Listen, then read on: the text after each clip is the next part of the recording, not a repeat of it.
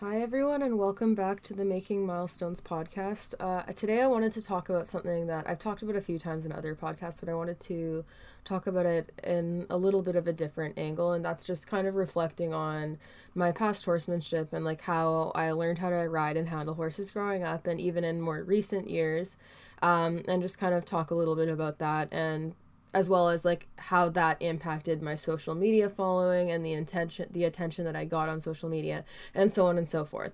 But before that, I wanted to do a, just a quick um, little bit on on Harlow and how she's doing now. For those of you who didn't see the posts on my Instagram and Twitter, she colics pretty badly last week, like end of last week. Um, like Wednesday night, she started colicking. We had an emergency call, and a vet came out to come see her because she was in quite a little, quite a lot of pain, um, and was laying down and up and down a lot, and just very, very uncomfortable, like equine pain face to a T. Um, and just not being herself. She wasn't wanting to eat. She seemed dehydrated and she was flehmening quite a lot. Um, I wasn't there. Janae was there and called the vet because she was doing the night check. And unfortunately, my vet couldn't come out. They were having a different clinic handle their emergency calls for that day. And so I had to get a different vet out, which wasn't my preference, but she needed to be seen. So they came out and they gave her some Banamine and a little bit of Dorm to help her relax and then said she should be good for the night and to come like to check her tomorrow and see how she's feeling and if she's past manure again then because she had a small poop before the vet got there um, anyways, so she was okay for several hours and then she was in horrendous pain again in the morning. So I called my vet in the morning and booked an urgent call. And then they came out to see her in the morning and they tubed her and um, sedated her, gave her some Banamine, and then I hauled her into the clinic where she stayed all day Thursday and overnight into Friday afternoon, getting fluids and making sure that she's passing manure comfortably because she had um, an impaction colic, a pelvic flexure impa- impaction is what they called it. Um, so yeah, she stayed at the vet getting fluids and just making sure everything was okay. And then I got her on Friday.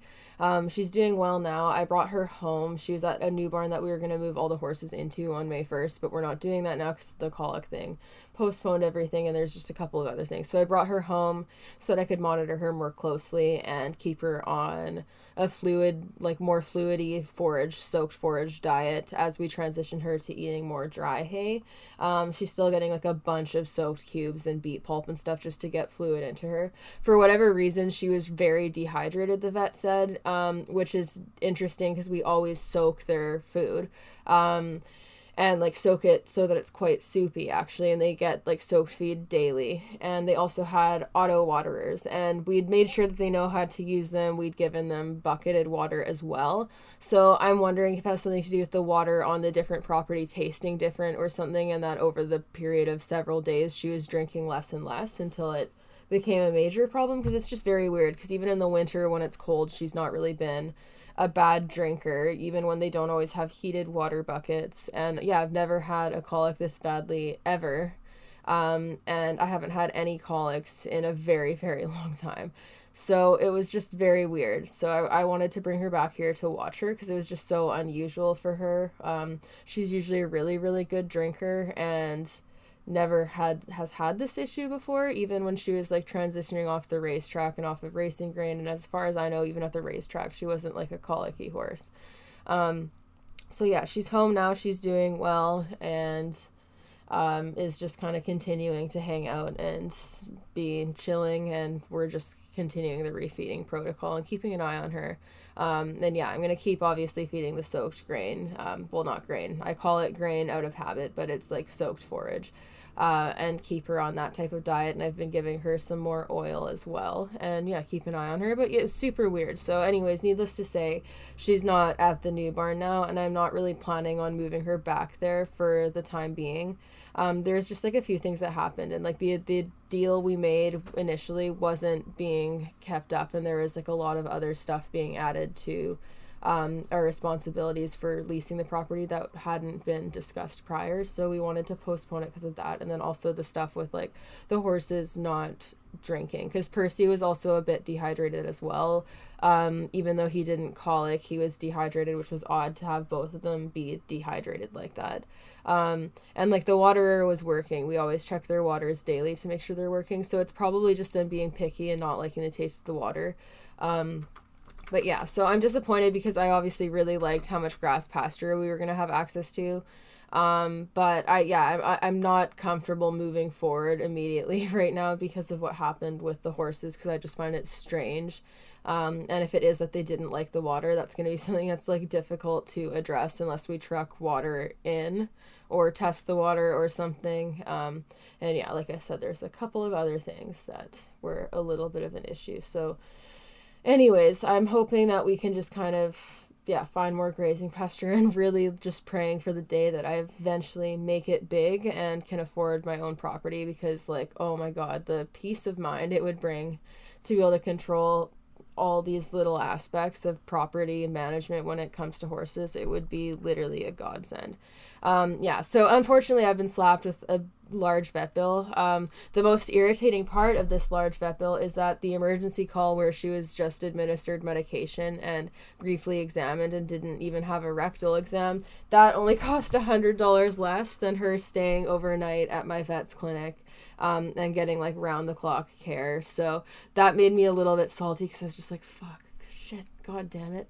Um, but like that also speaks for how great my vet is and how affordable they are. And yeah, so I'm like, I'm appreciative that she's okay too, because obviously both of those things are cheaper than colic surgery, but it's still just like, damn it. When it rains, it pours, man. Um, yeah, but anyway, she's doing okay. Um, we're to keep watching her and just kind of making sure she seems happy and good because that was scary. Um, but like, yeah, I'm really happy to see that she's doing okay. She was very, very, very uncomfortable on Thursday morning. It was horrible. Uh, I thought we were going to have to take her in to have surgery. I'm really glad that she was able to pass the impaction without that. Um, but yeah, it was scary. So not a fan. Anyways, um, today's podcast, I wanted to just kind of reflect on my past riding journey and just some common themes that I've kind of gone over, especially like as I've learned more. Like, there's stuff that you just kind of look back on and you're like, wow, like these were kind of defining moments of my riding journey without necessarily realizing at the time that they were that. Um, so yeah, there's a lot of little things. I've been looking at like some videos recently. I got some cassette tapes turned onto USB. So I was watching some videos of me riding when I was really young um, and showing Arabs, and I was like still doing the little walk trot classes, and I was only like five years old. So it was cute, but I was like, wow, that horse that I'm riding is lame. So I was looking at that and just kind of thinking about stuff. And even in recent years, like since social media has been a thing and since I've been posting on social media, like a lot of stuff has changed and it will continue to change because that's what growth is but it's just kind of interesting to look back on because I was thinking about it and even when I first started out on social media and I was dealing with Milo and he was like a very difficult horse. So he was like interesting for people to watch progress because he first of all like his body transformation in general coming from being so emaciated and under conditioned and just like stunted in growth to what he is now that really interested people, but also like his behavior because he was difficult, especially off property. He'd get really nervous and he was like bucky and just very reactive and difficult. And I got so much social media attention over like the bucking videos of him and just when he's being bad and just like fails videos in general. Those always seem to get the most amount of attention. And that's like what wowed people the most and what brought the most views and like attention and like reinforcement in a way on social media. Um, and I've noticed that still with like a lot of other people's accounts, and then just even like anything I post that like the fails videos and videos where horses are not doing the right thing tend to garner a lot more attention than them doing what people want. Um, unless it's something like at an upper level where it's like a really impressive athletic feat then some in some cases that garners the same amount of attention but it's interesting because the whole like thrills and spills idea of the horse world seems to wow people the most and bring in the most attention consistently. Um, and this leads people to wanting to like curate their content to being that because they notice the patterns and then they go like when you have like a bad fall or your horse does something scary you go like oh yeah this is going to be great to post on social media Um, and I'm not saying that like in every case this is bad because stuff happens. You can't expect perfection when you're working with an entire other species, and it's okay to like laugh at mistakes. But like the degree to which this is taken is what I think is kind of concerning because it's very reinforcing, and you're basically like encouraged to like laugh at and mock situations even where horses are like in active danger or in like traumatic levels of stress um, or where the rider is in active danger it just causes people to kind of shrug this off and treat it really flippantly, I think, like even in really dangerous situations. Like the amount of videos you can find online of people where they're doing dangerous things with horses or horses are reacting dangerously, where they're not wearing helmets or they're contributing to the danger of what they're doing in some way that is unnecessary. There's so many videos like this. And and they get a lot of attention. Like the views that I see like the on videos consistently of horses being started too quickly and bronching and having flight responses. Those videos consistently get the most likes and views out of a lot of other videos where horses are trained better, they're calmer, they're happier, and it's a better portrayal of how like training and riding should be. The exciting ones where horses are panicking get more views. And like even in the media we see this with like movies and stuff where horses how horses are portrayed. They're either portrayed as like completely and utterly obedient, like robotic, or like they're freaking out at times. And it's kind of always in a, it's consistently portrayed in movies and shows that horses like need to have like the bucking and like really trying to un- unload their rider and really say like no a hard no to being ridden rather than like showing any instance of like quiet upbringing of how horses should be trained. And it causes people to view like the bucking and the fear responses as more interesting, I guess, and more exciting. And it also causes people to normalize it as just like, oh, this is just a byproduct of trying to train horses when that really shouldn't be viewed as the case. Um, and it's, it's interesting because it's just so pervasive in equine culture and like equ- in equestrian culture, I should say.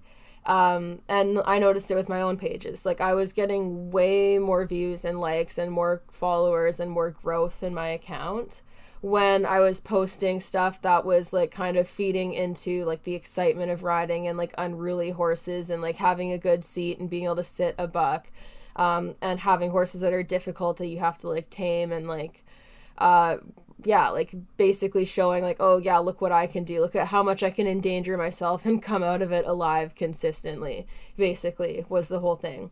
And people ate that shit up. Like they loved it. And um, my social growth at that point was way more than it is now. And I guarantee you, if I started doing that again, it would probably get more attention yet again, and it would result in the same thing where your growth goes up. And I've noticed, like, since I've started discussing welfare more and since I've slowed things down, and like what I'm doing is slower and more foundational with less tricks and like impressive moments or moments of excitement where things go wrong I get less views. Like even the views of like where I'm showing transformation videos of horses, and in my mind they're impressive because you can see like biomechanically like the horses structure has changed. They have better muscle. They've relaxed. Like the changes in them are more substantial by far than a lot of other videos I see where they're unruly horses where they're shut down, but you can still see high instances of stress.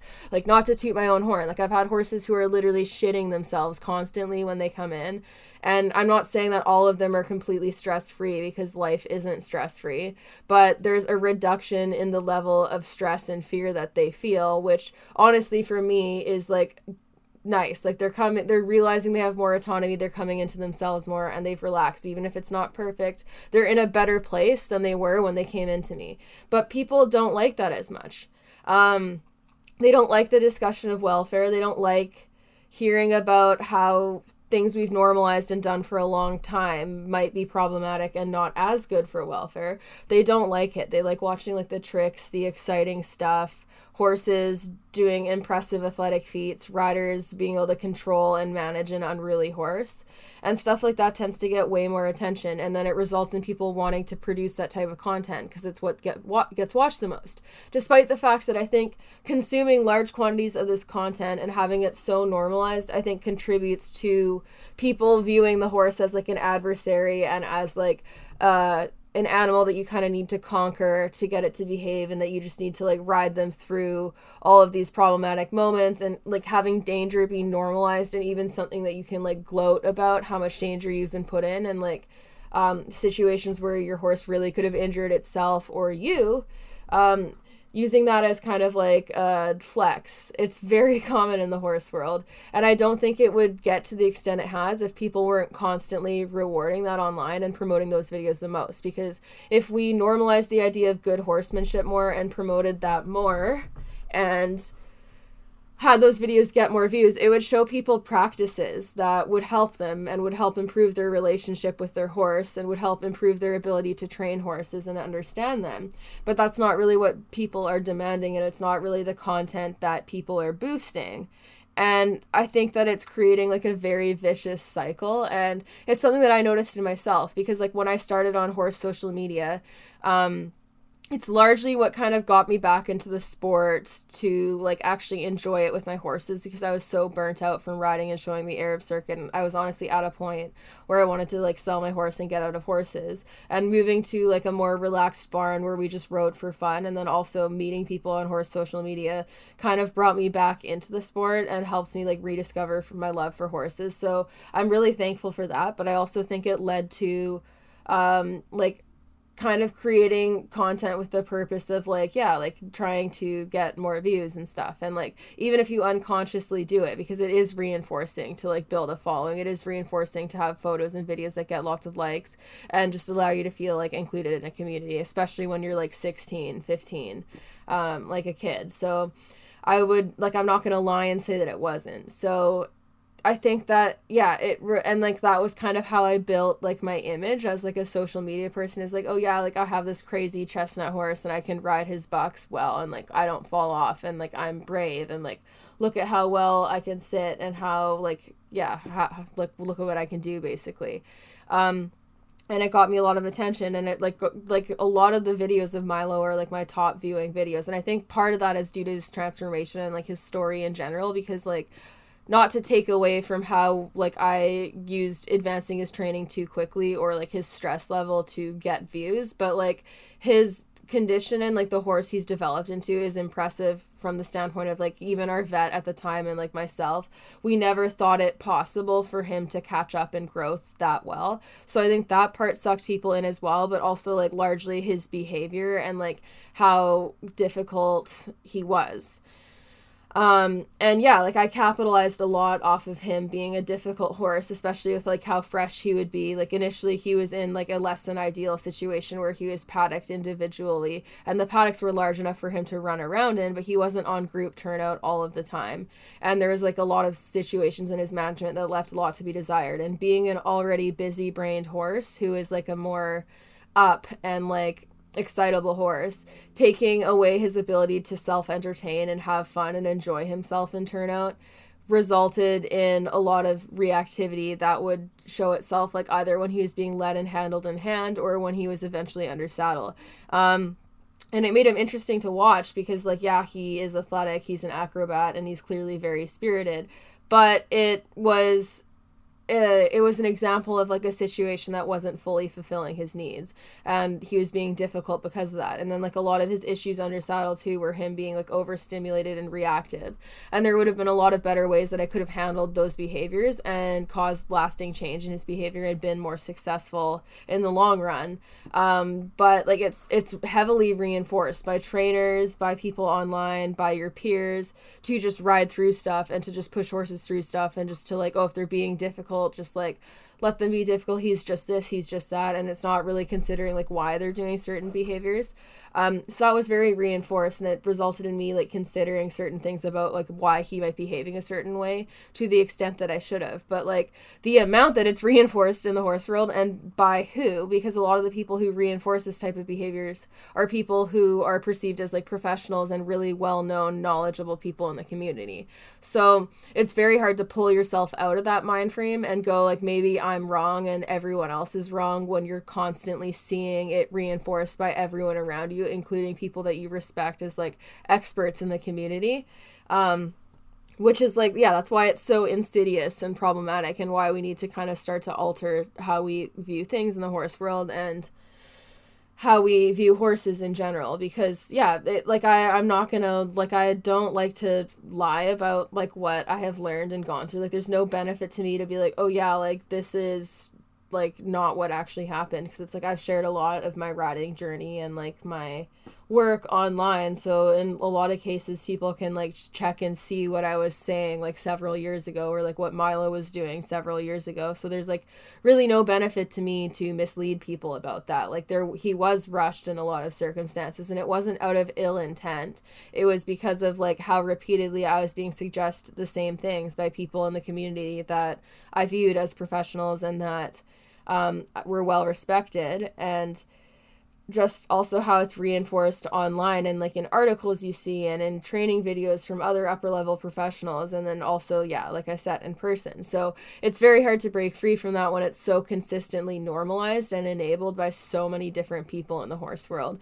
So it took like a huge shift in mindset before i started to go like okay this is really unnecessary. And even still like i can't I can't fully exercise my right to have training programs exactly to a T to what I think is 100% best for the horse at the speed that they need to move at because with clients and like when you're hired by people like you have to factor in people's budgets like their goals with the horse whether or not they're to like keep the horse with you long enough and you just have to improve the horse to the best of your ability at that time.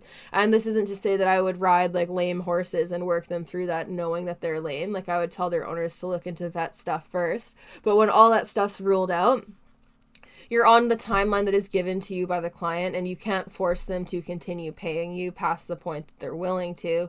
So you just have to do the best to help the horse in the situation that you're given. And that's like a reality of being in the horse world that i don't think enough people talk about is even once you start your own business you can have ideas that of like how you think things can go you can express those ideas to clients but ultimately you are on their timeline because they are the customer.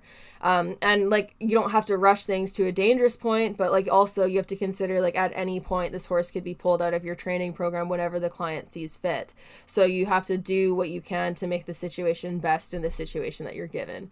Um, and that can be difficult because yeah like there's there's been horses where i've had them and i've been set up to like commission them or start them under saddle and do things for clients but they'll have a timeline that like i can tell them like okay like i'll do what i can in that time period but i don't think that we're going to accomplish everything that you need or if they're wanting to sell the horse they can say oh in my opinion i would do this many days of training or get them to this point in their training before listing them for sale. But if the owner doesn't want to do that i have to do what i can to like fulfill their timeline in the safest way possible um, and get the horse to a point where I think it's best case scenario for the horse to either go back to the owner at their riding level and go into the program and be handled safely and not have issues arise or help them be able to find a safe home if they're going for sale and find someone who is able to continue on their training from where it's been left off.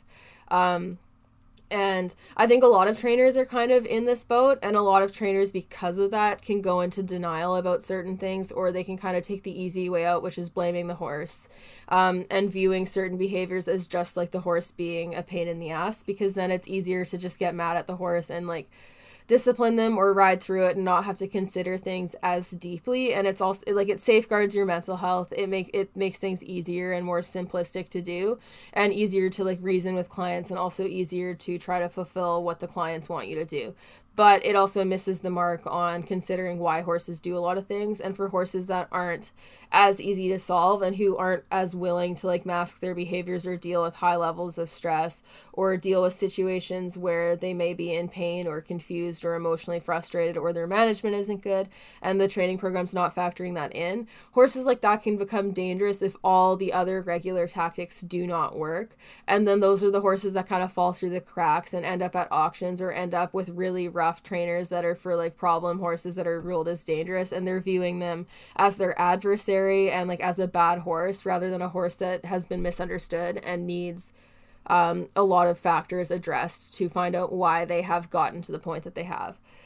Um, and like the problem with that is it results in like a lot of wastage in the horse world because i guarantee you there's a lot of horses who have issues that arise due to like moderate discomfort that isn't like a full-on soundness issue yet. But because of how horse people perceive things they'll push them to work through that to the point where it becomes a major issue that then can't be addressed to the extent that it needs to and the horse either can no longer be a riding mount or a competitive mount or so on and it lowers the value of the horse and therefore lowers their likelihood of finding a good home long term and puts them at greater risk of ending up in like a not great place. So, if we learn how to be more conscious of their behaviors and to consider like why they do the things that they do and like why certain behaviors exist and and kind of welcome the idea that like train good training should kind of look underwhelming from the standpoint of how the horse reacts to things like good training isn't horses that are like constantly trying to unload their riders or doing things that may be high action and ex- and exciting in theory. Um, it should be quieter because good training is like setting up horses to find the right answer. Like it like you wouldn't go to a school and find the most exciting classroom or like the you wouldn't assume that the best classroom is the one that's on fire, you know? Like sure it might be more interesting to watch than a than a teacher that's just teaching calculus or something, but it's not fulfilling the role of educating the people you're supposed to be educating. And that's kind of how we should view horse training is it's about educating the horse. And if they're in a state of high stress and that's being normalized as like a good and necessary part of training we're missing the mark because we already know beyond a shadow of a doubt that a highly stressed mind is not in a position to learn and retain information to anywhere near the same extent as a mind that is alert but not like in fight or flight mode. Um, and like we know this to be true, so people can't really deny it. Like I mean, they can, but it's not like an agree to disagree type thing. They are just wrong. Um, so if you deny it, like it's like yeah, you're in denial at the expense of the animals that you work with. And if we start to reconsider these things, not only do I think we'll have sounder horses, we're also going to have happier horses because it's hard to be happy if you're in horrendous pain. Um, and we're also going to be more successful. Like they're going to be able to perform better in sport. We're going to perform better as riders, and we're going to be more understanding as horsemen and horse people. Um, and it really just requires us starting to reframe our thinking and to reconsider like how we want to be perceived online and like what we put out there. Because like again like i'm not against posting fails still. Like i still wear, will share fails videos and do stuff like that but it's going to be within a different context because generally speaking fails where the horse has like a panic response are due to me missing something as a trainer or not setting up an, an environment that's as ideal as i could uh, and i can recognize that. So it's it's it's within a different context. Like I, I try to avoid the number of fails that I have, um, as should everybody. And I also don't like I have a hard way harder time laughing at and being lighthearted about instances where the horse is in imminent danger because there's a lot of fails videos that get posted where the horse or rider is like really dangerous. Like where the one where they're crashing through fences or having like f- rotational falls and stuff like that. Like stuff like that's not funny and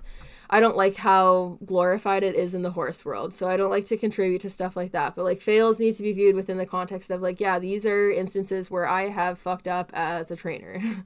um, and I could have done this better. Because realistically, like we can't look at a fail video and go like oh yeah like this is completely unavoidable in 99% of cases. Like in most of them you could have probably avoided it especially when you're looking at it in hindsight and watching it over. There's probably stuff you could have done better to avoid what happened. Um and that's kind of me reflecting on my prior riding career. Like now that I'm so many years ahead and I've learned as much as I have, I can point out a lot of flaws in how I was taught to do things and things that I did and things that I believed. At the time, I couldn't do that so easily, but I would have probably been more able to do so and get to that point if there wasn't such a culture in the horse world that like encourages me to be the way that I was and that's kind of what i'm trying to do with my content is try to defer away from that culture and try to point out why it's problematic and like talk about how it impacted me because it created a lot of really negative habits and a lot of toxic habits that impacted my ability to train well and also impacted my relationship with my horses and also sucked a lot of the joy out of enjoying horses. Like even just the entire culture of like horses are only really useful when they're riding horses. Like people who have a horse but don't ride it or if they have a horse they do ride but they don't ride it very often or they haven't ridden it in it in a uh, blah blah. Oh my god. They haven't ridden it in a while or whatever and they're posting online. They'll get questioned like, "Oh, why aren't you riding so and so? Why aren't you working with so and so?" Like even if the horse is like clearly still being cared for, still a part of their life and still doing stuff with them people will question why you're not using them as a riding horse which is weird because it's like can you can i not just enjoy my horse just existing here? Like for me with a lot of my horses it's just that i'm too busy with clients but people will still be like oh like is so and so okay? Like why aren't you riding them? Are they okay? Are they still alive? Do you still have them? And it's like yes, just not everything is about riding. Like it's not the most important thing, the be all and end all. And like framing it as such robs people of a lot of the joy that they can experience enjoying like the little moments with horses and like the bonding stuff that you can do with horses to actually get a better relationship with them and get to know them better. There's like a lot of stuff you can do.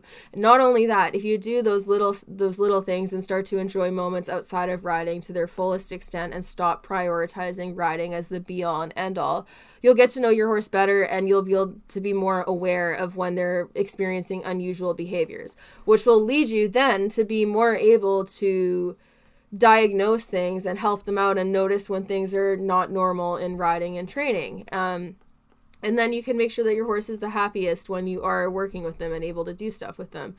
But yeah, the priority on riding makes it out to be that horses who cannot be ridden are useless and don't really serve a purpose anymore.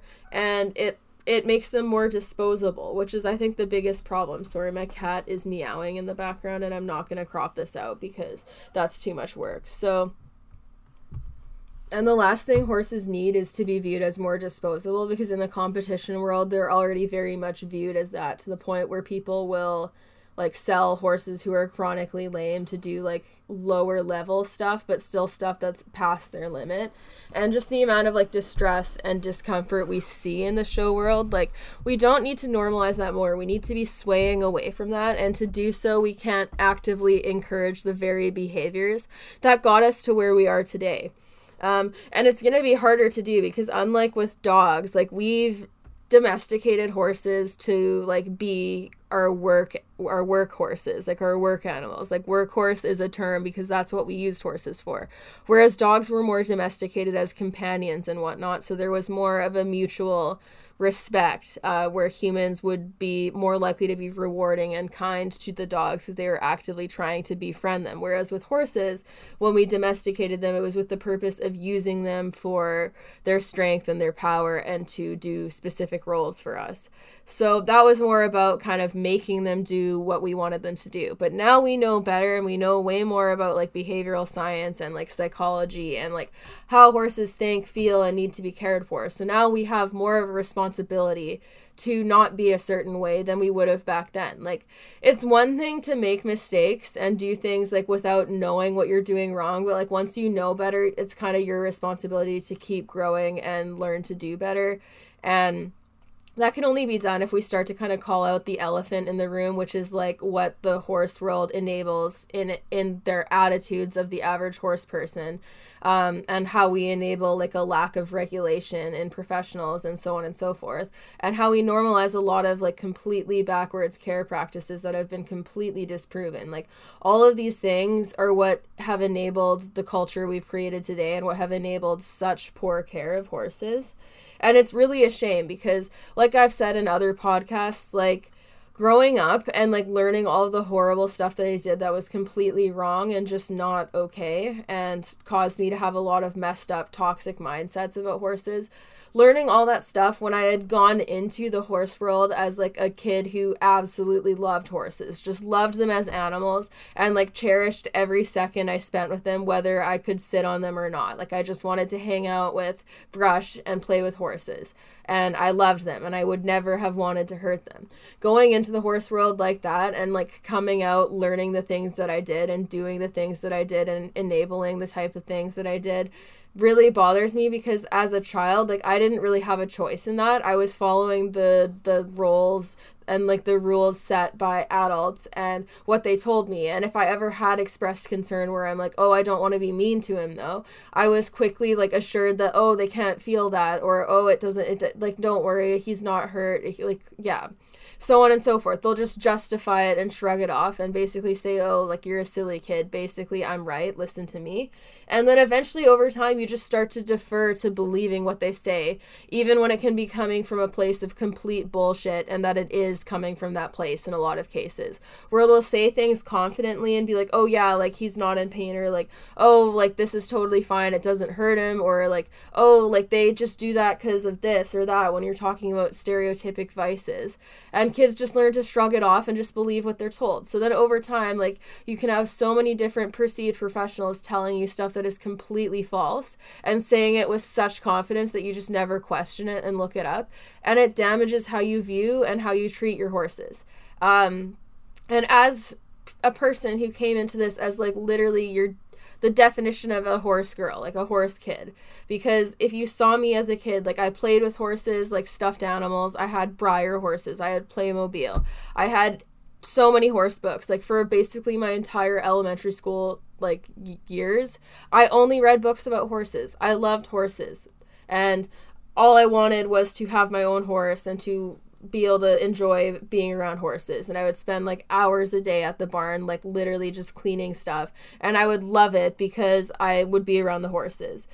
So it is just such a catastrophe that we're taking people like that and turning them into people who will like freely without question just like hit their horses or knee them in the gut or put their horse in a stall 24/7 and deprive it from socializing with its buddies. And have the horse actively suffering from these things but the person is completely unaware and they think that they're like taking good care of their animal and they're doing what they've always been told to do and what they've been told is right but they have no idea how it's impacting the animal that they really love and have never wanted to do wrong by. And that's so sad and so messed up that this is like how we raise and like condition and indoctrinate horse people into being that way and how hard it is to find the type of training situations where that won't happen.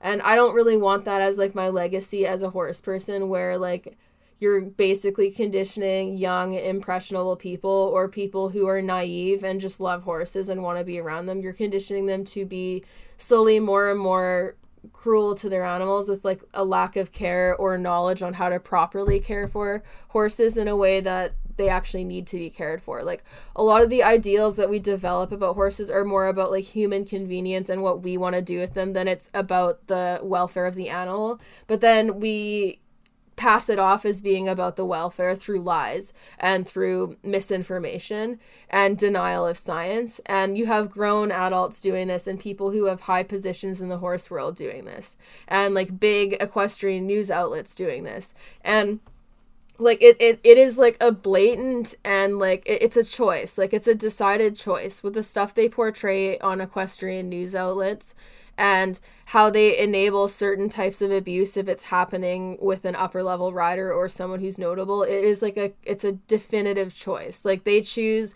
when to try to bury cer- certain news articles. They choose the words they use to portray certain types of trainers and upper level equestrians. They choose the sources they use. Like the greatest example i can think of of this is like with the Dani Waldman situation where she posts a day in the life video where she shows that her horses do not get turnout and then she replies to comments and says straight up that she cannot risk them getting injured in turnout and that they get hand grazed and that they get enough exercise to make up for the lack of turnout and that it's not a welfare issue and that they're just like expensive horses. Um, does so publicly, is documented doing so, and then manages to get an interview with one of the major equestrian publications, The Horse and Hound, that paints her in an entirely favorable manner and just kind of makes it out to be that it's not a welfare issue for horses to not be turnout or have socialization. Um, and kind of it, like i don't know it took a bit of like a classist tone where it's like oh these are elite competition animals like not like the average horse people don't understand. And then with the amount of backlash they received they then edited the article after the fact with a note from the world horse welfare organization something like that it's called um, from like the chief executive of that saying that like it is definitively a welfare issue and that horses need turnout and that it's not something that like comes without detriments to their welfare. And they edited that after the fact, but didn't note that it was edited um, which I think is really shady. But like basically, that's like a that that's a choice. Like the news publication was doing it to try to limit the backlash that Dani Waldman experienced, and when they started getting too much backlash, they quickly took the easy way out and just added a quick note at the very end that indemnifies them from accountability because it makes it look like oh like we've looked at both sides of this but it was just like a quick spur of the moment trying to save their own asses type thing. And we see this a lot because, like, with the Mark Todd cases, too, there is a lot of articles that came out in favor of him. There's a whole ass petition that was defending his actions in that video, despite the fact that he didn't even defend them himself. And the reason why this happens for these types of people is because they're notable in the community. You bet your ass that if you took a video of, like, the average amateur rider or junior rider that no one knows doing the exact same thing he did and posted it everywhere, they would not go not get anywhere near the same support that he he would. They would have the same people that would defend Mark Todd then trashing them because they are not Mark Todd, and they would assume that because of that the person cannot have an educated stance on whether or not it was a good choice to hit a horse with a branch in that circumstance. But people will freely believe upper level riders have their horse's best interests at heart and can make decisions that account for welfare and result in the horse's safety and not being abused simply because of who they are. Because we consistently hold that up in media and we put them on a pedestal that basically lets them get away with a whole lot of other stuff that the average horse person couldn't. And it's all part of this culture that like puts way too much value in the hands of upper level horse people and like judges and people who in reality like all their knowledge is solely about the sport. It is not about the animal or the welfare of the animal. It's about how to get the animal to do things that make them ex- like make them successful in a certain sport none of which are directly correlated with good welfare practice. So someone being a good rider or a good judge or someone who is notable in the community as a sport person like as a coach or or something.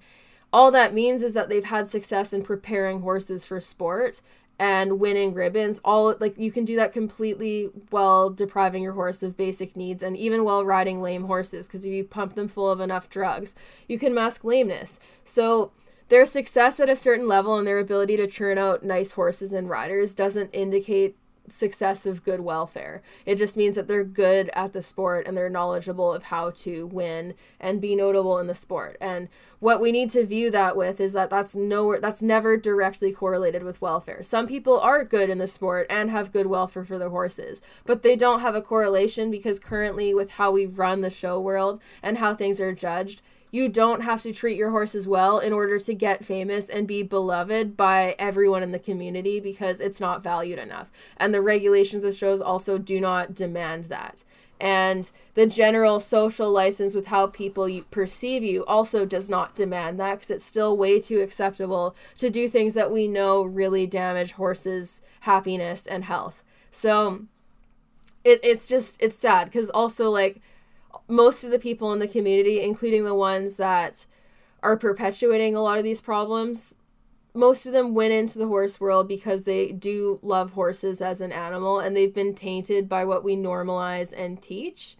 And a lot of them are so far down that rabbit hole that they don't want to consider that they could have been taught things incorrectly and that what they do could be harming horses because they're too proud. They think they know too much and they don't want to admit that they've been wrong for any length of time, let alone most of their riding career. So a lot of them will argue their right to do what they do until they're blue in the face, despite all the evidence showing them that it is detrimental to their horses.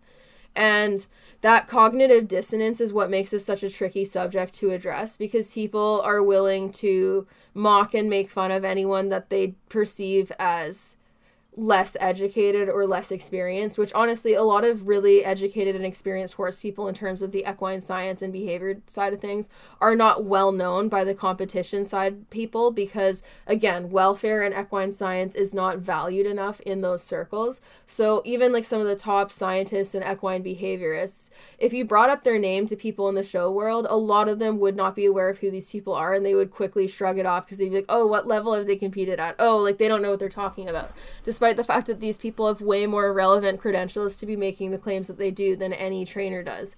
And that like mi- that miseducation and that lack of value for scientific fact and like evidence that studying horses and disproving a lot of our prior association with them that lack of desire to question that is what results in a lot of this ignorance in the horse world. And like I had that for a while because it was actively encouraged. Like trainers try to groom you into being this way because they want you to just do what they say and believe that they know what they're talking about. And they don't want you to question them, a lot of trainers, because if you question them, that means they have to be able to explain what they're telling you. And a lot of them don't really have a good enough explanation outside of because I said so or because like you're letting him get away with this or you're going to teach your horse bad habits or some other type of like indirect way of blaming you as the rider for causing your horse's problems rather than acknowledging the fact that the rider might actually have an idea um, that is worth considering in terms of why the horse might be misbehaving.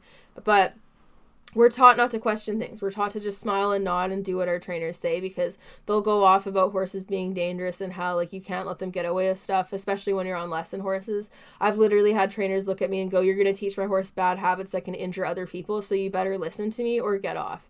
And when that's what you're faced with, you very quickly learn to like gag yourself and shut up and just assume that you don't know anything. And it's like an excellent tactic for um getting control over the people that you teach because it basically renders anything they ask or um, question completely like uh, not listened to and completely just th- shrugged off and like oh you don't know what you're talking about. So nothing you say matters. You're always viewed as not being educated or knowledgeable enough to question things and you're not having things explained well enough to you to understand them. So you just you're so dependent on your trainers every instruction because they're not really giving you skills to be self-sufficient or problem solve on your own because it's all about oh just listen to me do this do that blame the horse for this or that and then it teaches you not to be a critical thinker. So a lot of these horse people are not critical thinkers. They don't know how to define a credible source.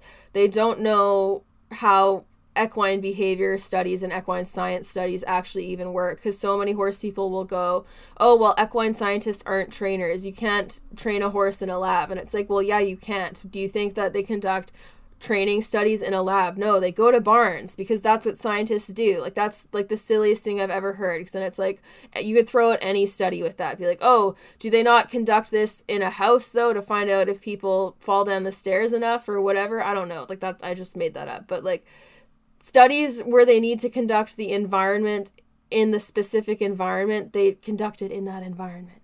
You're not taking horses in a lab. You're going to farms and you're creating protocol that works for studying a horse in that environment because that is the environment that you're testing.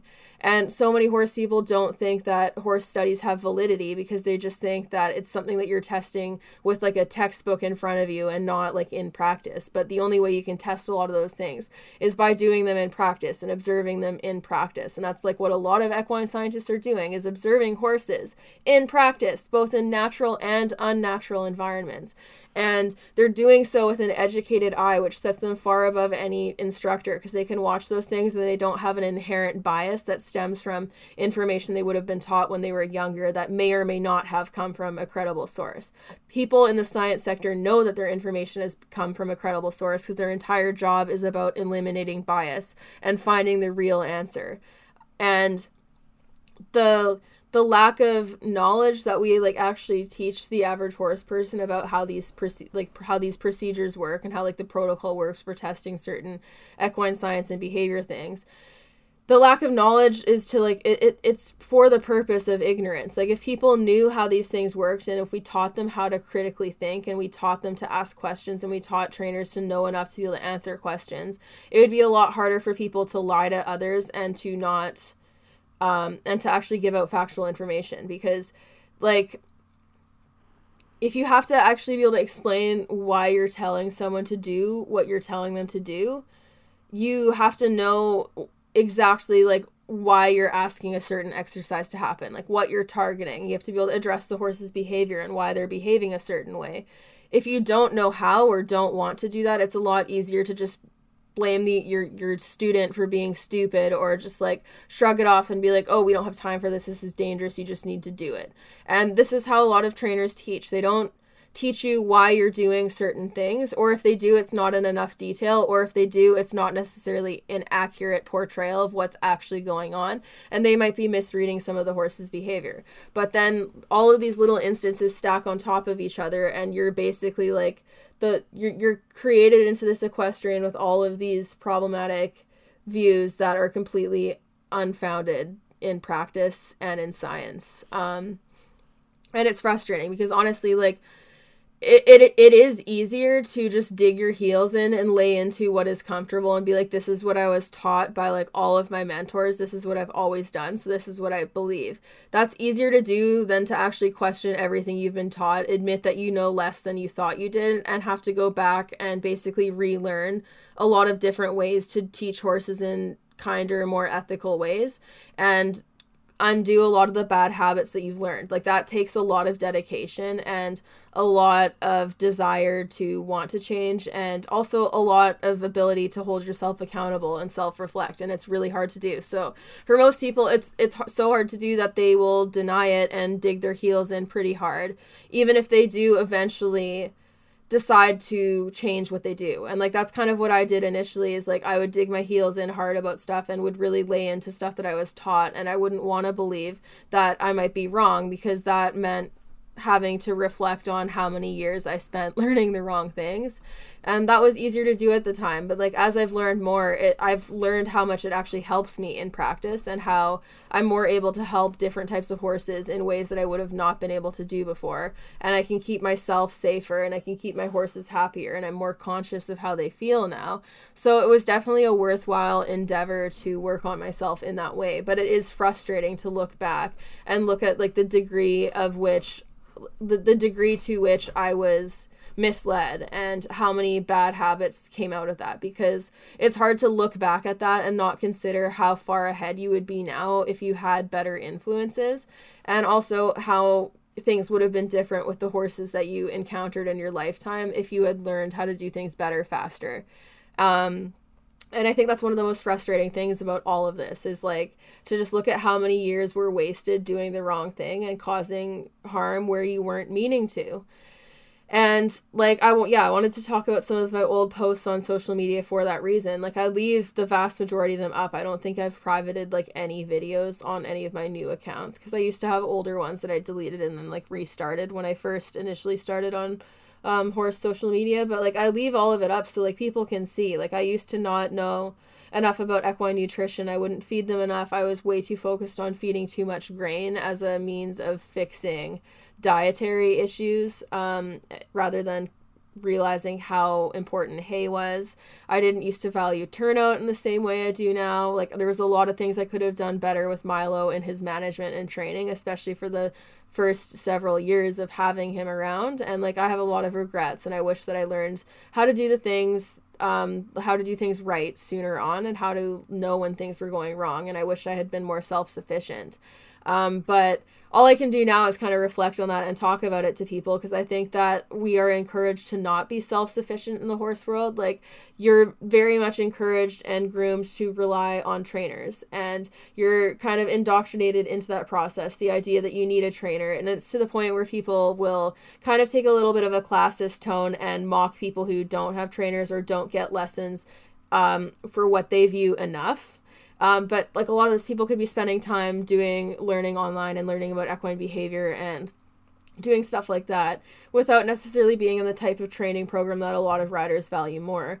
But there is like that tone that it's like, oh, like you need to be taking regular lessons with a trainer, even if that trainer is forcing you to ride your horse through clear discomfort or so on and so forth. Like there's like it, there's a very rigid view of like how an equestrian is supposed to look and like what they're supposed to prioritize and how many times like how much they're supposed to lessen and a lot of that is like rooted in people not being truly self-sufficient because not very many riders know what their horse even eats because it's usually handled by like full board facilities a lot of riders are completely unaware of that or even if they do know what they eat uh, it's the trainer or the barn owner who has created the diet program. Like horse owners don't really know a lo- like a lot of them. This isn't to insult anyone. They don't know really what to feed their horse and same with hoof care like they are completely reliant on the perceived expert in that situation they don't know enough about the animal to hold their own in the way that they'd need to to like really advocate for them and if they even if they try to they're very quickly um made like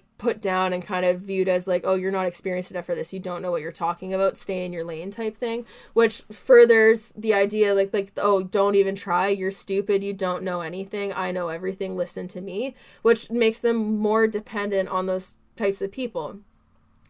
Like very few horse owners that I know know what their horse is eating to the point where they could actually like balance a diet and do it well on their own. And a lot of them also don't know know enough about hoof care to know whether or not their horse's hooves are dysfunctional or not.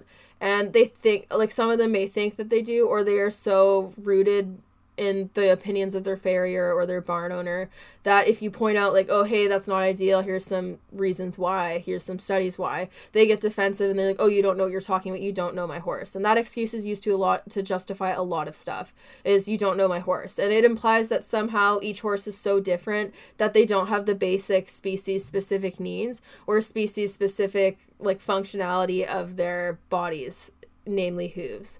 Um, and like to an extent it is true. Like people can be so judgmental where they'll judge things without having enough information on the topic. But with a lot of things this is just used to shut people up and avoid people having fair criticisms of like the average care of the horse in the modern world um, and it's kind of just used as like a cop out, like oh you don't know the horse. It's it's the same type of thing as like oh you're not an upper level rider, you can't judge if you've never ridden at that level, you can't judge because it's basically to remove any ability for other people to express concerns about horses and just shut up the topic of welfare.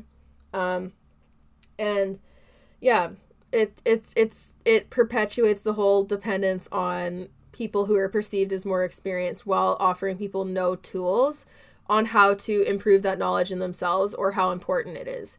And I think that's kind of why the horse world is so resistant to change, especially fast change, because like we've created this normalized network of like basically, I don't know, like passive aggressively traumatizing people into not speaking up through like normalized bullying and toxicity and like dysfunctional relationships in the barn because like I don't know like obviously people are dicks everywhere and you can get bullied everywhere but the amount of bullying and like toxicity in the horse world is more than anything that i've experienced in other other areas of life. Like it's it's way more insidious and way more normalized like even to the point where it's like normalized for trainers to like bully kids and their own students and be mean in the name of like tough love and teaching people how to do things. So we normalize all this really toxic behavior that's like rooted in like blame and like shaming and shaming and like stuff like that while trying to take away people's abilities to advocate for themselves and feel comfortable in doing so because like if you're shamed enough and you're just like continuously made fun of and made to feel stupid you stop trying to speak out on things because you just assume that you don't know what you're talking about and I already had issues like this that were caused by like bullying that happened in school and stuff that was relate unrelated to horse people in specific. But I would also say a lot of it is specific to the horse world because the amount of like gossip and just cruelty and um like backstabbing kind of and just like yeah, stuff like that that happened to me in the horse world even as like a young kid within like show barns. Like show barns are the worst. Like I, I never met as many toxic people as I did when I was actively showing and boarding at show barns. Like within a single barn, there was just so many people that like went out of their way to be mean spirited and just did kind of mean things and just normalized weird types of like toxic behavior that were were just like shrugged off and like no one took issue with. Yeah, trainers being mean to kids um, that they taught and just being way too blunt. Kids having to work for free and do like heavy labor when they're p- literally paying to be there. Uh, stuff like that really normalized like it, it, it's normalized to underappreciate employees underpay employees take people for granted take on free labor insult and bully students in the name of teaching them and encourage like the same type of abuses and like toxicity in like directed at our horses. But if you're constantly treated like that by the people around you, it's not really surprising to me that the horses then become yet another target for deflecting that type of anger and lack of self-reflection. Um and then also of course in the show world we have all the issues with like body shaming and um, racism and different types of bigotry that is normalized. And also, it's just very classist and elitist. So, until we start calling out this type of behavior, I don't think we can really like remedy the horse world because it requires like basically all horse people to kind of send themselves to therapy and start to really reevaluate their thinking practices and like how they justify things in the horse world and like what they may have learned and what contributed to how they learned those things because I don't know, it's always like mind blowing to me to look back at like the stuff that was normalized to me on a daily basis by literal adults. Um it's kind of scary and like I'm not surprised that I developed like anxiety and like imposter syndrome and just kind of weird conce- weird misconceptions about horses and their behavior and how we should train them. Because like it was just like people demanded that I do that in order to stay feeling safe in that space and to stay feeling like I was progressing and learning like I I, I was made to feel like I had to like assimilate and just listen and that I was the one that was stupid if I didn't really agree with something. Um and like now it's also way easier to look stuff up because like the internet was not what it is today especially when i was really young so like i was really limited to like books and then the people that I met. And even with books, it's like you can't Google the reviews on a book and pick which one is the most knowledgeable and go get it out of a library. Like it's difficult to do back then. So I didn't have the same means of fact checking things. And then once the internet really did start to blow up and studies became more accessible, I had been in such an echo chamber that it was really hard to like open up my mind to that stuff and consider like how misled I might have been and how many problematic practices that I might have been taught. So I initially would kind of bristle and I would get defensive and I wouldn't want to really consider the studies in the way that I needed to. Like I wouldn't want to go too far looking into stuff that I didn't believe in and didn't want to believe in because I didn't want to believe that it could be the truth. So I wasn't actively trying to educate myself other than trying to like cherry pick stuff that supported what I wanted to believe or briefly skimming articles that didn't. And that of course halted growth and then when i started doing more like online classes and equine science classes it gave me the ability to look up a lot of different studies through the university library and read a ton. And also like i, ha- I was getting instruction from professors and uh, like equine behavioral professionals and stuff and that was very eye-opening. And it kind of started to really make me reconsider what I'd been taught. And I'll, like like I've mentioned before, Milo too, because so many of the methods that I've been taught to handle certain behaviors, like it was all very punishment based. Like if they do something you don't want, like shank them, back them up, like hit them with the end of the lead rope, that type of stuff. Um, and stuff like that would not work with a horse like him, and he would get more and more dangerous and would come at you. So I very quickly had to be like, okay, like this is not that successful. Like I have to figure out different means of doing that. But I wasted a lot of years doing the wrong thing, and it made it inherently harder to welcome different ways of thinking because I had been taught to not question things, um, just blindly do what I was told and to not even remotely consider the possibility of a rewards based program because I had been so conditioned to like never hand feed horses treats and that like they needed to just be taught using pressure. Like treats were never even brought up as an option for regular training of horses. So like literally my brain did not even know how to comprehend the idea of using a rewards based program um, to the degree the blah I cannot talk today to the degree that I can today. Like it w- it did not cross my mind because I had never been taught that it was even an option. And like I said, that limits your capacity to think, problem solve, and have critical thinking skills. Like because you're taught just to not even consider the possibilities and it's kind of funny because I know that there's like I draw a lot of parallels to horses who are traditionally trained in very punishing programs to horses trained primarily with positive reinforcement because horses trained in punishing programs are not as likely to search for answers. Like they're afraid to offer a lot of different behaviors because it runs the risk of being punished if they offer the wrong ones. Whereas horses trained with rewards based programs are likely to continue trying new behaviors to try to figure out what the right answer is because they've been welcomed in doing so and have had the autonomy to make mistakes and not be punished for them repeatedly. And there's also more of an effort in place to try to show them what you want them to do and reward them for it. So then you're rewarding the try you're teaching them to seek and to offer you behaviors to try to solve the problem. And this creates problem solving skills and thinking skills. So I think that the way a lot of riders are taught is similar to how horses grow up in punishing environments, where you're taught not to ask questions, you're taught not to offer behaviors in fear of getting the wrong one and being yelled at or punished in some way.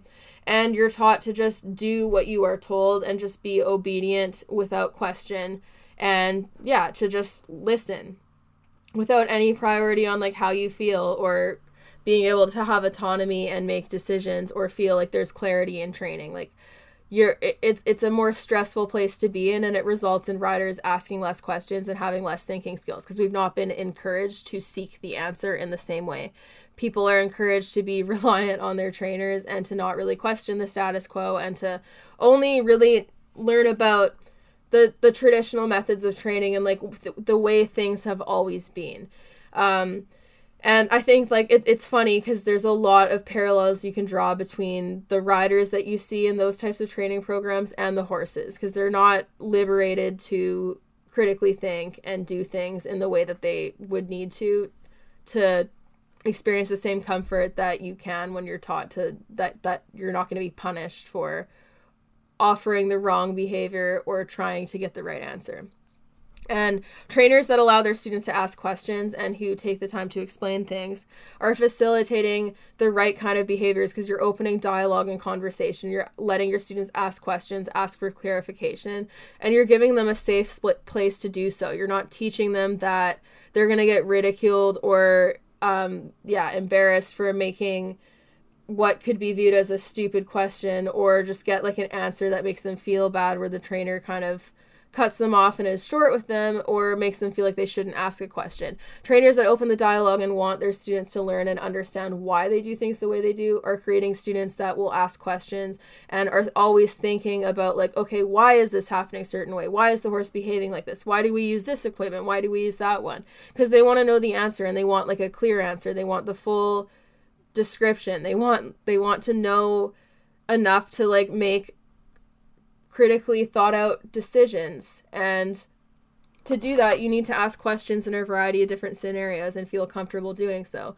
And the trainers that do that typically have students that are more able to make their own decisions and really have well thought out opinions on things because they're encouraged to consider different outlooks on things. They're not just in- encouraged to only believe what their trainer says and to never look at what other trainers say or to consider other perspectives because there is that dialogue. If the student brings up something this the trainer doesn't do or agree with, they can open that dialogue and the trainer can explain why they feel the way that they do to the student and allow them to better understand certain aspects of horse care training or management and then the kid or the the adult student who however old they are they can then decide where their stance is even if it's not exactly the same as their trainer on something. And this applies on either side. The trainer could be more progressive than the client or the client could be more progressive than the trainer. Being able to have that dialogue with the trainer even if they're not 100% on the same page with you and the care of your horse is like a really important trait to have. For example like a trainer who doesn't personally use positive reinforcement if they're open to having that dialogue with a client and discussing why the client wants to do things a certain way and trying to cater to that and develop like a mutual understanding. They're way more likely to work well together than even a trainer who has a client who holds similar views in terms of traditional training but cannot communicate as effectively because you can meet in the middle. You don't have to do everything the same that your trainer does. Your trainer can have views that you don't personally agree with. But if you're able to talk to them and share your stance and them share their stance, you can meet in the middle and develop training plans that work out for both of you. But a lot of trainers do not allow for that because they view it as like some sort of um, bruise to their ego to have a client that doesn't completely believe their every word and like basically treat them like their word is gospel and and a lot of trainers are insecure about clients going to other trainers or other clinics and whatnot and there's a lot of rules pertaining to that as well. So there's a lot of means where of means of trainers and barn owners trying to enforce control over clients like even over like farrier care and like what vets they can bring in. There's a lot of that and that results in clients again lacking the ability to critically think and make decisions and be able to advocate for their horses in the way they should be able to as horse owners because there's a lot of steps in place to take that away from them and to give more of that control to other people who are perceived as professionals and more knowledgeable in the community. But escaping from that is a journey and it takes a lot of self-reflection and growth like my social media has changed a lot but like i think that the mindset that helped continue a lot of my problematic stances in horse care that mindset still very much exists and it's still very rewarded and very very normalized. So I think that people just need to kind of reconsider how we view things and we need to start to shift our mindset a little bit and open that dialogue and consider like how we want to be portrayed to non-horse people but also how we want to have the horse world exist and how we want horse people to be treated within the horse world and how we want horses to be treated. Because even within people there's a lot of behavior that is super toxic that we normalize and enable because we allow people to behave that way. And we're just like oh that's just how the horse world is. Horse people are blunt. Ha ha ha. Oh yeah horse people just do that. They criticize. Like if you're going to post this this video of your child learning how to trot people can criticize your 5-year-old and make fun of how bad of a rider they are cuz you chose to put it up there. Uh, or if you post a video, a photo of you riding, people can comment on your weight because you chose to share it. And there's so many stuff, like so many things that we normalize where we defend the person who is like the perpetrator and being unfair at the expense of the person that they're targeting because we're just like, oh, that's how horse people are. And it's like, they're only still like that because we allow it to happen and we're literally letting full blown adults off the hook for being like actual assholes to assholes to even children. I don't know why assholes said that like that. Jeez, I cannot speak. I need to drink more water. Um, but yeah, like we enable a lot of these behaviors, and the only way that we're going to see change if, is if we start demanding that change and stop enabling it and going, oh, this is the way things have been. So like, let's just let it keep being that way, I guess, and not try to change anything because stagnation is awesome. No, we need to not do that.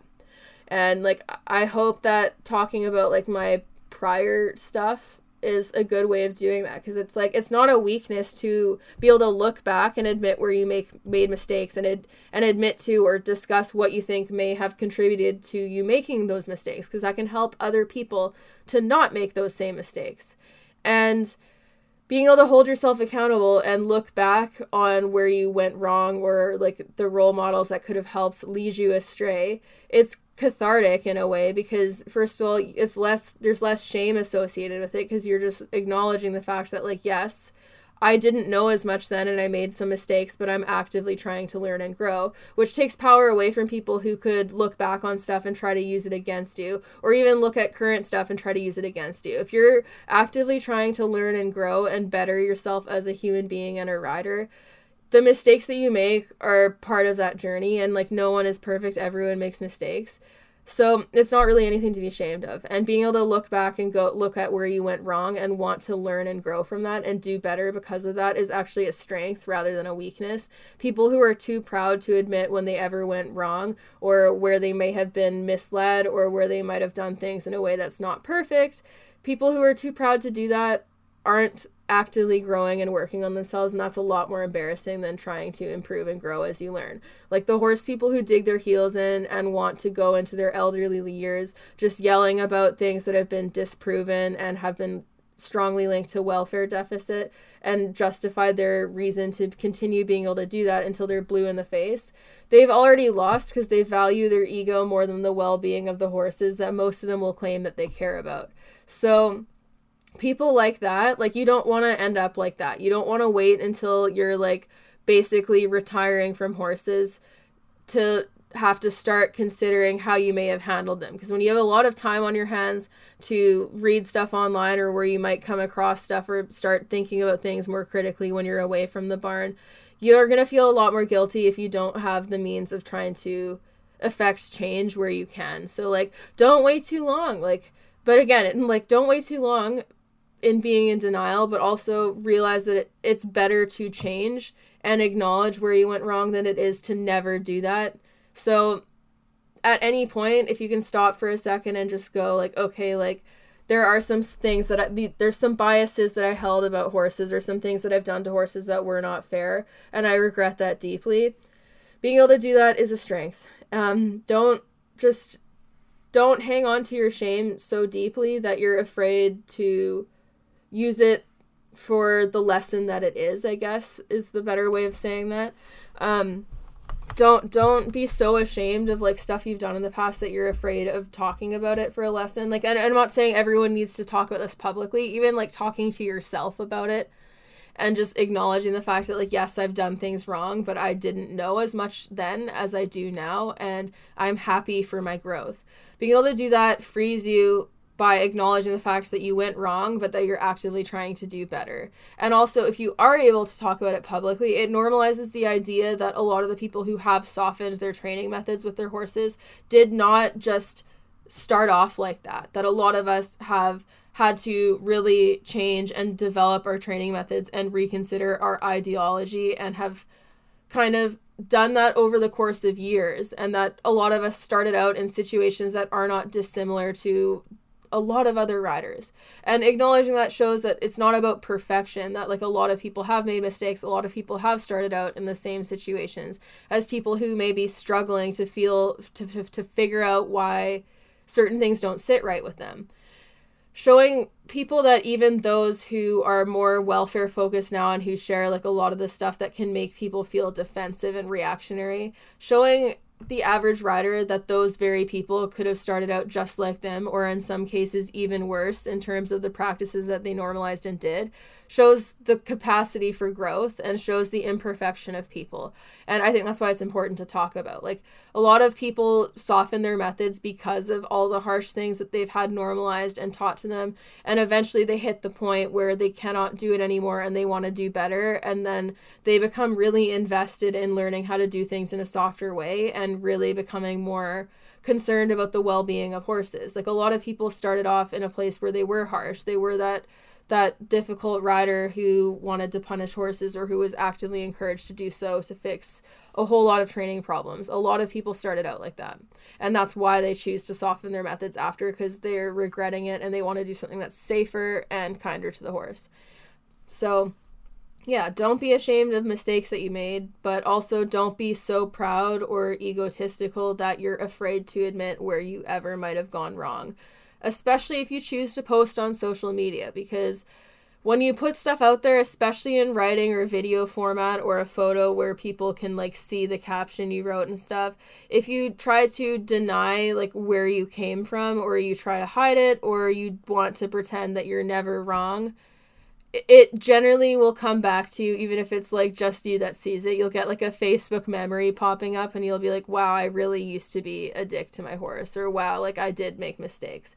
So don't don't try to play the role of being perfect and never making mistakes and always being the person who does what's best for your horse. Because honestly speaking like even the best of horse owners at some point in their career as a horse person even if it's not an overly severe decision like at some point every horse owner out there has probably made a selfish decision that has impacted their horse. Even if it's out of just necessity because of how the world works or how boarding stables work and so on and so forth. Every horse owner has at some point probably probably made a decision that or a mistake that resulted in something that impacted their horse, even if just a little. Everyone has done that. It's hard to be perfect. You can't even be perfect to other humans in your life, despite the fact that we can like literally communicate with them and have them understand it past the point of horses being able to understand us.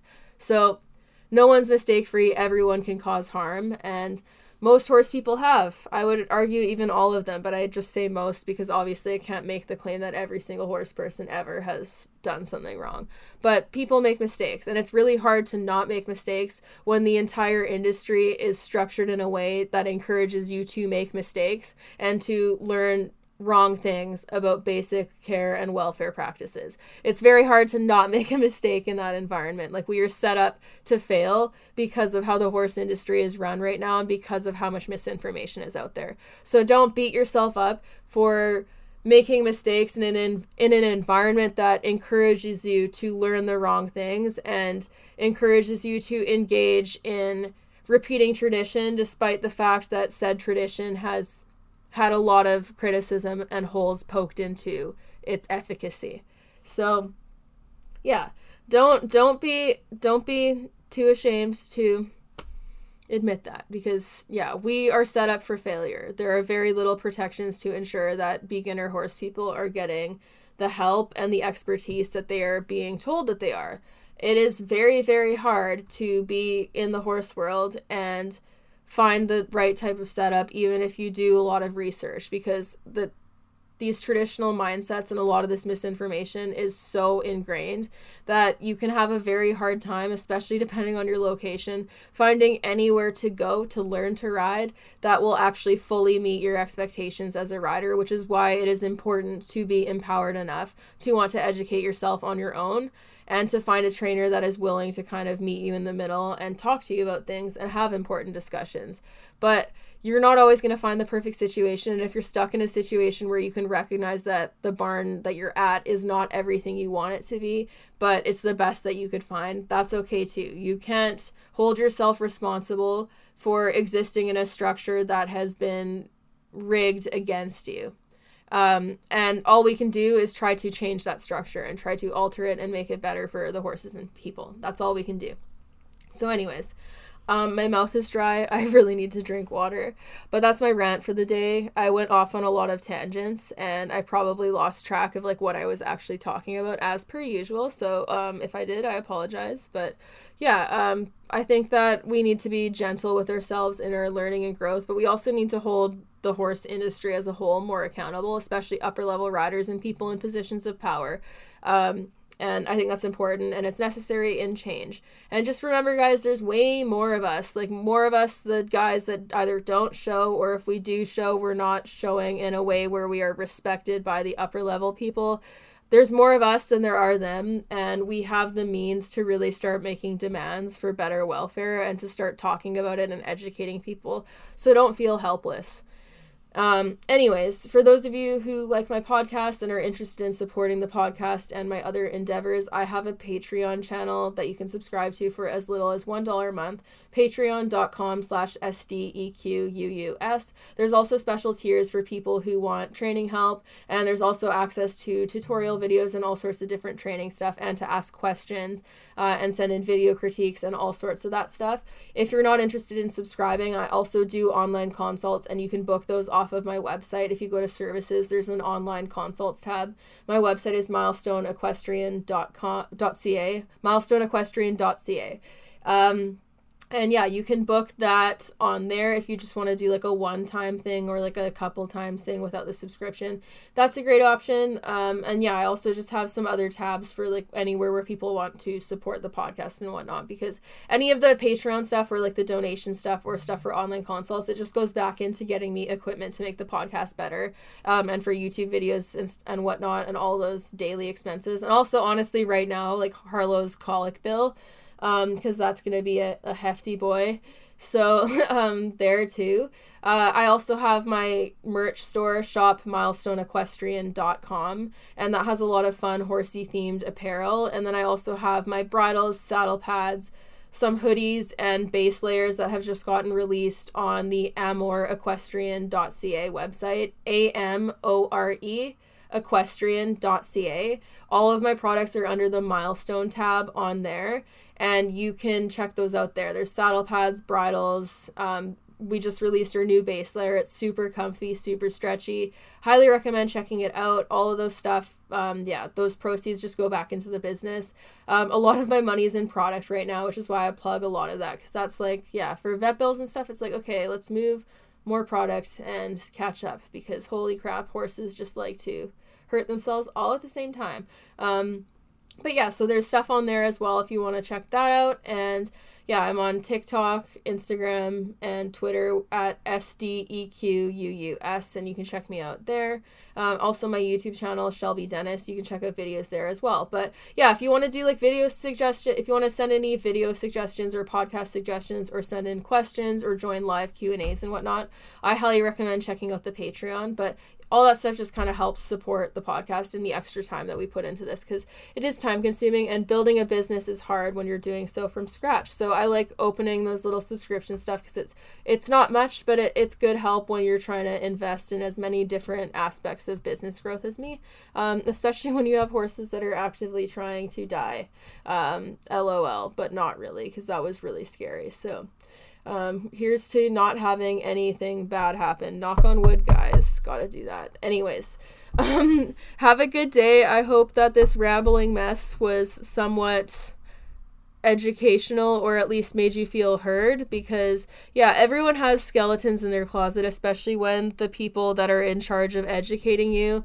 have a whole graveyard in their closet um it's very hard to not carry their skeletons with you when they teach you how to do exactly what they do from day one when you're the most impressionable. So don't fault yourself for the standards set by an industry that is sick and needs help reforming. Um, and have a great day, everyone, and say hi to your horses.